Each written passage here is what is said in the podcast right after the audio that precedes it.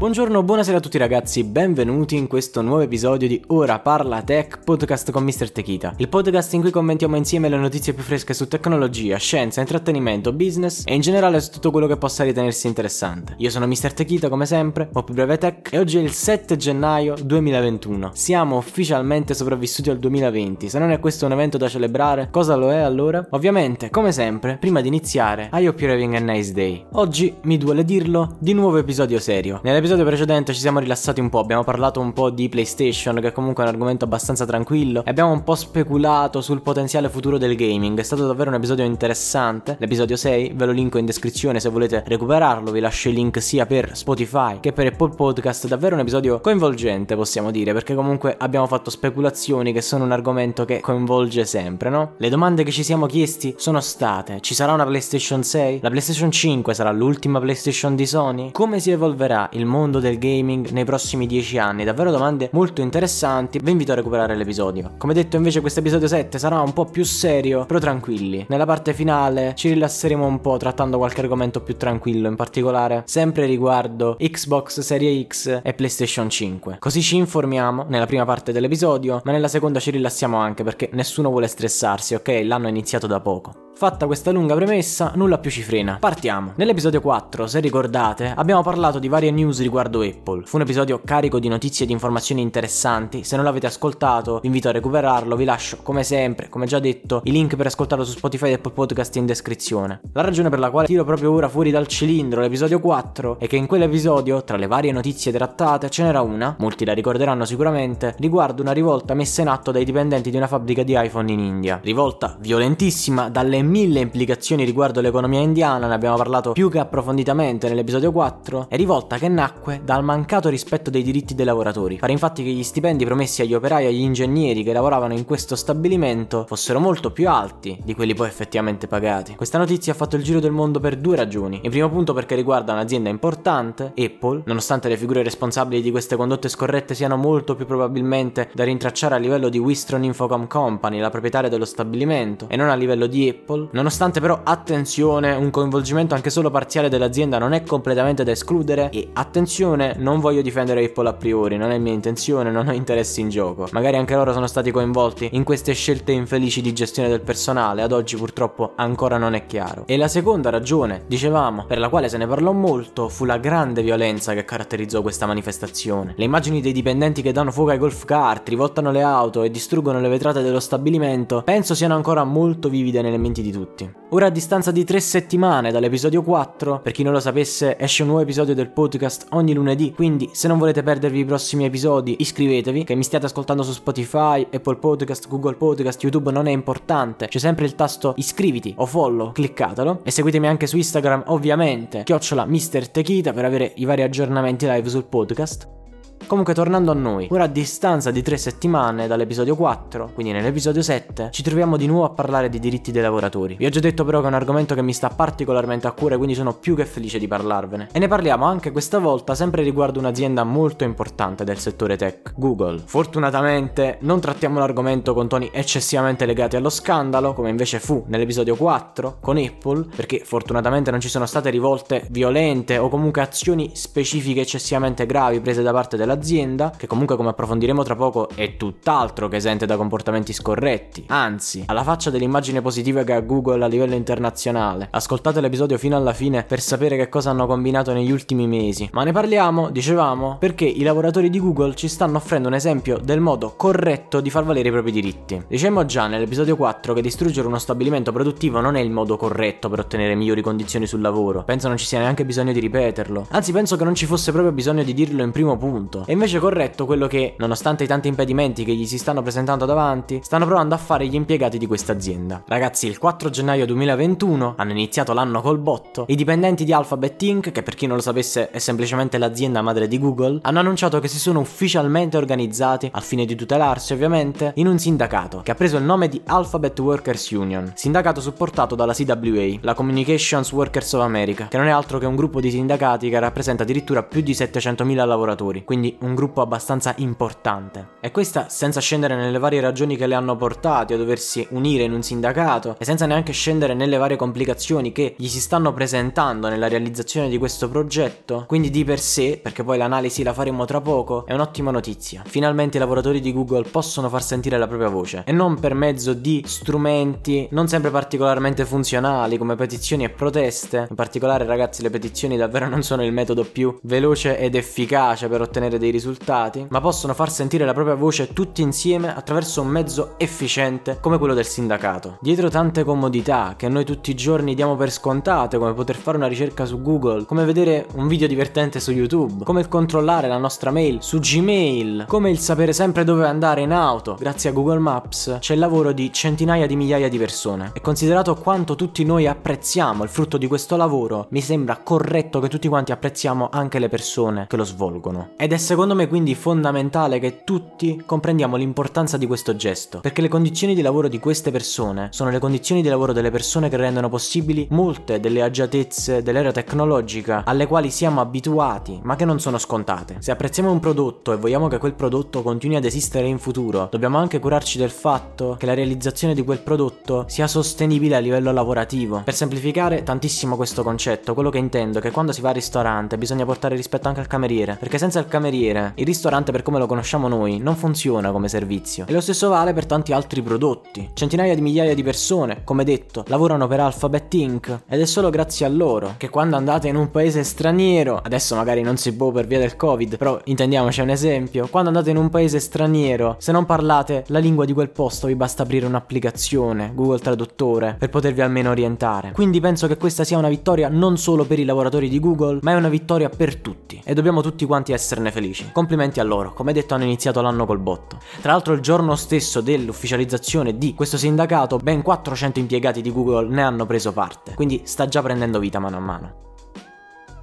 Ma, ma, ma non è tutto rose e fiori purtroppo. Infatti perché un sindacato abbia il diritto di contrattare con il datore di lavoro, questo ovviamente in America, per conto non di un singolo impiegato, ma per conto di una collettività di impiegati, questo deve essere prima approvato dalla National Labor Relations Board, la NLBR, che in breve è un'agenzia federale indipendente che si occupa di assicurarsi che vengano rispettate le leggi sulla tutela dei lavoratori valide negli States. Senza questa approvazione, quindi, i dipendenti sono nuovamente lasciati a se stessi e devono risolvere individualmente i loro problemi. Giustamente Giustamente a questo punto voi mi potreste chiedere, Tech, qual è il problema con l'ottenere questa autorizzazione, questa approvazione? E beh, il problema è che così funziona in America, perché sia approvato dalla NLBR, il sindacato in questione deve riguardare un gruppo estremamente dettagliato di lavoratori, o per quanto riguarda il tipo di lavoro svolto, o per la locazione geografica. E questa è praticamente l'antitesi di tutto quello che è Google, che assume figure professionali di ogni tipo e tutt'altro che concentrate geograficamente. È una delle aziende più importanti del mondo e che agisce sì nel settore tech, ma su molti aspetti di questo settore molto diversi. Google produce telefonini, produce software per telefonini, ma produce anche software per laptop. Google gestisce una posta elettronica, un servizio di cloud storage, un servizio di streaming video e poi ha anche le mani in pasta nel settore dell'auto a guida autonoma, magari ne parleremo in qualche prossimo episodio dove magari affrontiamo anche l'argomento Apple Car. Insomma, Google ha davvero i propri tentacoli un po' estesi su tutto il mondo tech. Di conseguenza, considerare i suoi dipendenti come parte di una nicchia ristretta e ben categorizzabile non è possibile. Per questo nuovo sindacato questa approvazione è praticamente lontana anni luce. Tra l'altro vi offro anche un altro punto di vista su questa questione riguardo questa autorizzazione che viene da Beth Allen, direttrice delle comunicazioni della CWA, quella che abbiamo citato prima, dai, la Communication Workers of America. Non ditemi che l'avete già dimenticata. Ad ogni modo, a detta di questa direttrice, rappresentare un gruppo ristretto di lavoratori vuol dire spesso rendere più semplice ai datori di lavoro fare leva sui lavoratori stessi. E di certo questo è proprio quello che questo nuovo sindacato vuole evitare. E laddove la CWA abbia affermato che anche senza questa approvazione, abbiamo detto prima che la CWA è un gruppo di sindacati, molti di questi sindacati che ne fanno parte in realtà non hanno questa approvazione, ad ogni modo senza questa approvazione comunque l'attività del sindacato andrebbe rispettata in quanto da considerare come attività protetta dalla National Labor Relations Act, che tradotto grossolanamente sarebbe legge sui rapporti di lavoro nazionali.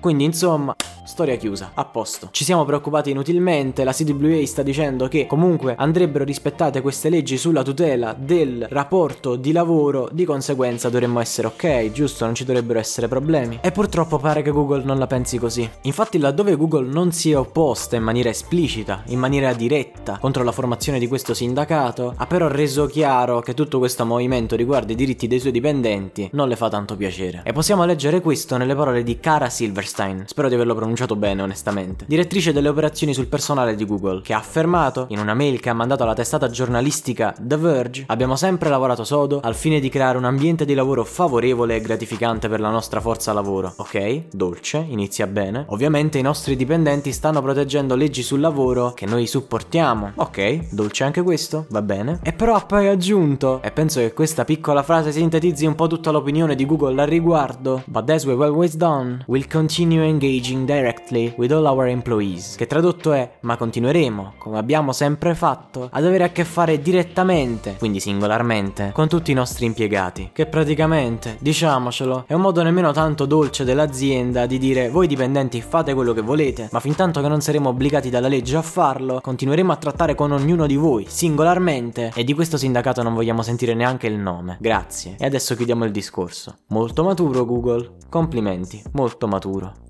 A questo punto però potreste essere un po' scioccati. Mi potreste chiedere Tech, ma che cosa stai dicendo? Com'è possibile che la tanto dolce Google, quella che su YouTube carica i video pieni di cuoricini e che non perde occasione per mostrarsi sempre vicina ad ogni minoranza esistente, si comporti in questo modo e si preoccupi così tanto per la formazione di un semplice sindacato? E beh, Google non è tanto dolce quando si parla delle sue relazioni con i lavoratori, al punto che nel dicembre 2020 è arrivata ad entrare in contatto con dei consulenti della IRI, azienda famosa per i suoi sforzi antisindacali, e quando due dipendenti di Google hanno provato ad organizzare proteste per in qualche modo opporsi a questa scelta, l'azienda ha ben pensato, in violazione della prima citata legge sui rapporti di lavoro nazionali, di licenziarli in tronco. E questa è solo una delle tante condotte scorrette, ve lo avevo anticipato prima, che hanno portato i dipendenti a non poter più fare a meno di un sindacato. E tra l'altro sempre nel dicembre 2020, pare a causa di un documento da lei redatto sugli scarsi sforzi dell'azienda per favorire la diversità, Google ha deciso di licenziare Timnit Gebru. Anche in questo caso spero di averlo pronunciato bene. Ricercatrice di colore, esperta nel campo dell'intelligenza artificiale. Insomma, se per moltissime persone il 2020 non è stato un grande anno, ebbene non lo è stato neanche per Google, che di certo non l'ha concluso in bellezza. E per come si stanno mettendo le cose, anche il 2021 potrebbe decisamente non essere un buon anno per questa azienda, almeno così si prospetta questa prima parte di 2021. Ad ogni modo ho lasciato il meglio per ultimo, perché non sono queste le condotte più scorrette di Google. Infatti l'ingiustizia che davvero anima buona parte di questo sindacato è relativa al modo in cui l'azienda sta gestendo negli ultimi anni le proprie assunzioni.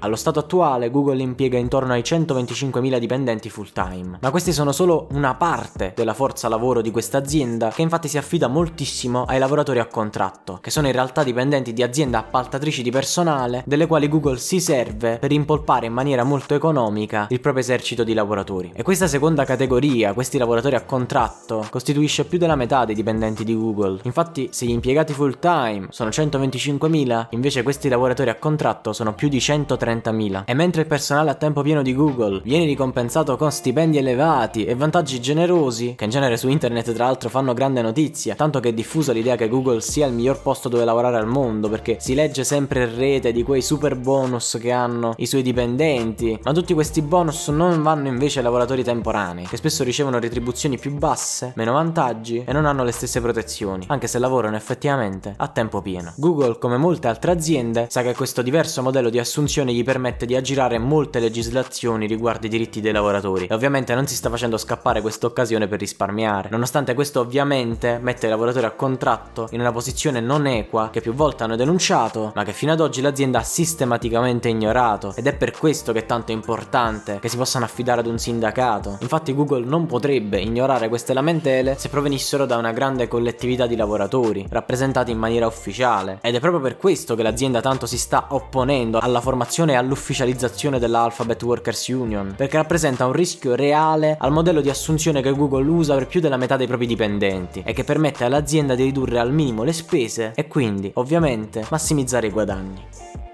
Ora, ovviamente non voglio finire per demonizzare Google, i suoi dipendenti non se la passano malissimo, comunque alla fine è un'azienda che generalmente paga stipendi abbastanza alti e che comunque ha un buon numero di tutele. Ci sono condizioni di lavoro molto, molto peggiori di quelle di questi dipendenti, quindi non voglio finire per restituire l'idea di Google come un mostro cattivo che sfrutta anche i bambini. E ci tengo a specificarlo perché l'atteggiamento nei confronti delle multinazionali è sempre di deificazione o demonizzazione. Le persone restano ossessionate da una multinazionale e la considerano il loro dio, come molte persone ad esempio fanno con Apple, e se l'azienda vendesse anche calzini comprerebbero anche quelli, oppure dall'altro lato demonizzano, fanno di tutto un erbo un fascio, si tratta di una multinazionale cattiva, lontana da me, un comportamento un po' paranoico che molte persone hanno e che mi ricorda il comportamento del protagonista di una serie tv, Mr. Robot. Il protagonista di questa serie, Elliot, rinomina, anche se ovviamente solo a livello personale, un'azienda presente in questo universo narrativo, la E-Corp, come Evil Corp, dove Evil ovviamente sta per malvagio. Molte persone fanno proprio questo, tendono ad esagerare in un senso o nell'altro l'immagine che hanno di un'azienda o di tante aziende. Alla fine ragazzi, lo scopo delle multinazionali è fare soldi. Il nostro sistema è un sistema capitalistico, è ovvio che vogliono avere un profitto e il profitto deve essere più alto possibile. È possibile che in un mondo senza nessuna forma di giornalismo e informazione arriverebbero forse anche a schiavizzare i bambini, non lo possiamo sapere, ma in un mondo come il nostro nel quale le notizie corrono molto rapidamente è anche nell'interesse delle aziende comportarsi in un certo modo, mantenere una condotta corretta, perché l'immagine che le persone hanno di un'azienda inevitabilmente si riflette sul profitto del quale parlavamo prima. In altre parole, le aziende non si dividono in buone e cattive, provano un po' tutte a fare i loro interessi, talvolta esagerano e cadono in dei comportamenti assolutamente inaccettabili, non perché siano cattive, ma semplicemente perché vogliono fare economia, ma generalmente comunque evitano, non perché sono buone, ma semplicemente perché devono mantenere una certa immagine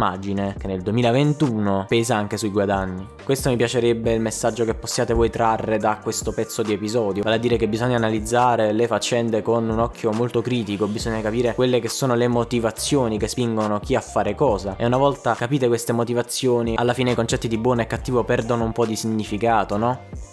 A tal proposito mi viene in mente una frase del protagonista della serie televisiva della BBC Doctor Who. È una frase che ricordo molto bene perché la usai come didascalia di una foto su Instagram un paio d'anni fa. La frase in questione è: Quasi nessuno è malvagio, ma molti sono affamati e la fame assomiglia alla malvagità quando sei dalla parte sbagliata. O pensi che il bacon in un panino ti voglia bene? È una frase davvero molto interessante perché comunque come detto fa riflettere su questa relatività che c'è tra i concetti di buono e sbagliato e se andiamo un po' ad estendere il concetto di fame fame penso sia applicabile anche a questo contesto. E soprattutto in particolare mi piace la parte finale. O pensi che il bacon in un panino ti voglia bene, che fa un po' riflettere sul fatto che siamo tanto bravi a giudicare bene e male quando siamo le vittime, ma spesso quando siamo noi carnefici tendiamo a non fare tante riflessioni. Ed è questa forse la ragione per la quale ai vertici di Google, ma in realtà ai vertici di tante, tante aziende, si prendono spesso decisioni che non sono sempre nell'interesse di chi effettivamente fa il successo di quelle aziende aziende, vale a dire i lavoratori. Per carità, anche i manager, anche quelli che siedono ai vertici più alti di un'azienda sono fondamentali a modo loro, però il loro valore è spesso riconosciuto, mentre molto meno spesso si riconosce il valore di chi è alla base di quella piramide, nonostante però senza quella base la piramide crolla.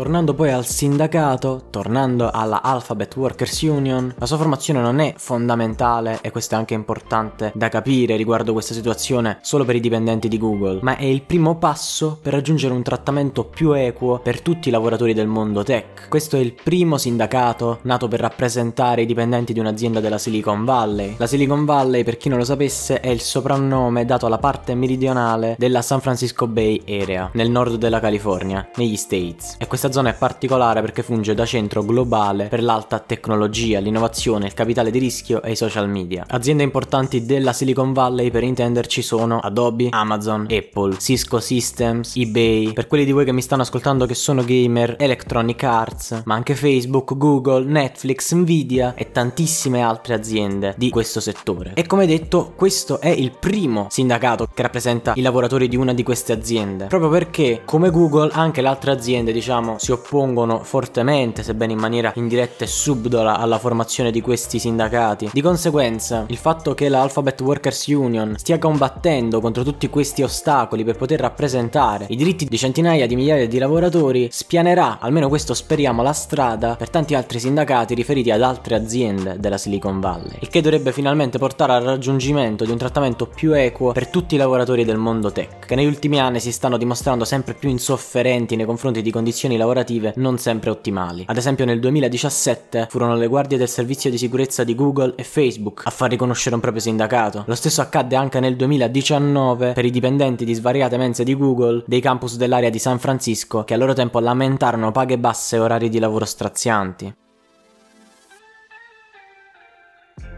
Ecco qua, ce l'abbiamo fatta, abbiamo trattato questo argomento, quindi possiamo andare avanti. Chiusa definitivamente questa sezione del podcast dal tono molto serio, direi di lasciarci con qualcosa di più leggero, più simpatico. Stanno facendo il giro di internet delle immagini scattate all'interno di degli stabilimenti di Ikea, dove l'azienda ha fatto comparire degli scatoli di cartone a forma rispettivamente della PlayStation 5 e della Xbox Serie X, in modo da aiutare chi ne abbia bisogno a comprare un mobile nel quale queste console possano effettivamente entrare, cioè in pratica pratica le persone possono guardare il mobile da Ikea e provare a metterci dentro questa scatola per effettivamente vedere se la console ci entra. Questo perché, e onestamente non lo sapevo, non ne avevo idea prima di informarmi per la realizzazione di questo episodio, a quanto pare la PlayStation 5 e la Xbox Serie X sono rispettivamente le console più grandi mai prodotte da Sony e da Microsoft. Ho davanti a me uno schema dove sono illustrate le dimensioni di queste console ed è impressionante, la PlayStation 4 Pro è praticamente larga la metà della PlayStation 5 5 ed è anche molto più bassa, mentre l'Xbox Serie X rispetto all'Xbox One X è gigante, proprio perché l'Xbox One X aveva quell'aspetto a, diciamo, rettangolo quasi, mentre la Serie X è proprio una gigantesca torre praticamente. Sono due console davvero gigantesche ed è bellissimo vedere come un'azienda come Ikea abbia saputo sfruttare la situazione a livello di marketing per potersi fare pubblicità gratuita e anche divertente. Infatti su questi scatoloni comparsi in questi vari negozi di Ikea, oltre alle varie dimensioni della console ovviamente, vi è anche una scritta. Which IKEA Media Storage Unit will be able to fit my new memishly oversized gaming console? Che tradotto sarebbe quale nuovo mobile di Ikea sarà in grado di ospitare la mia nuova console da gaming memishly oversized, che significa una cosa come grande al punto di poter essere presa in giro per questo. Gli scatoloni sono fatti proprio per assomigliare alle console anche nei colori, infatti quello della PlayStation 5 ha i lati bianchi tipici di questa nuova console ed effettivamente Ikea con questa mossa ha ottenuto ottenuto perfettamente quello che voleva. Una gigantesca pubblicità gratuita praticamente. Però come detto mi fa piacere perché è sempre bello vedere aziende che si applicano per creare delle pubblicità che non siano monotone e noiose, ma che diventino quasi degli eventi come appunto questo. Parlammo nell'episodio 3 del monolite dello Utah e in quell'episodio approfondimmo un po' la questione di realizzare una pubblicità efficace nell'allora 2020 e parlammo un po' del fatto che le aziende mano a mano si stavano adattando e stavano provando a creare dei tipi di pubblicità che fossero sempre più distaccati dal metodo tradizionale, ma che invece fossero più legati al creare degli eventi che facessero notizia e che quindi si diffondessero in maniera organica. Quindi io non compro un'inserzione pubblicitaria su un giornale, faccio in modo di finirci sul giornale, quello è il nuovo modello pubblicitario e penso che questo sia proprio un esempio di quello di cui parlavamo in quell'episodio. Quindi complimenti Ikea. Mentre meno complimenti a Microsoft e Sony, davvero sono gigantesche queste console. Bisogna comprare un mobile apposta per mettercele. Però vi dirò, forse questa è un'altra mossa di marketing da parte di queste due due aziende perché soprattutto negli ultimi anni questi oggetti high tech stanno diventando quasi come delle reliquie da sfoggiare in un certo senso. In particolare la PlayStation 5 è già diventata un qualcosa di iconico, è già stampata in maniera indelebile nelle nostre menti e immagino per chi la possiede sia proprio un qualcosa da sfoggiare, quindi da mettere in bella mostra e quindi forse anche per questo che le aziende si possono permettere di selezionare dei form factor così importanti, così grandi. Prima forse la console non era tanto qualcosa da far vedere, adesso sì. O forse solo una mia impressione, una mia opinione. Nel dubbio potete farmi sapere la vostra opinione contattandomi via direct message su Instagram, al profilo chiocciola Mr. Techita. Già che siete lì, lasciate anche un follow.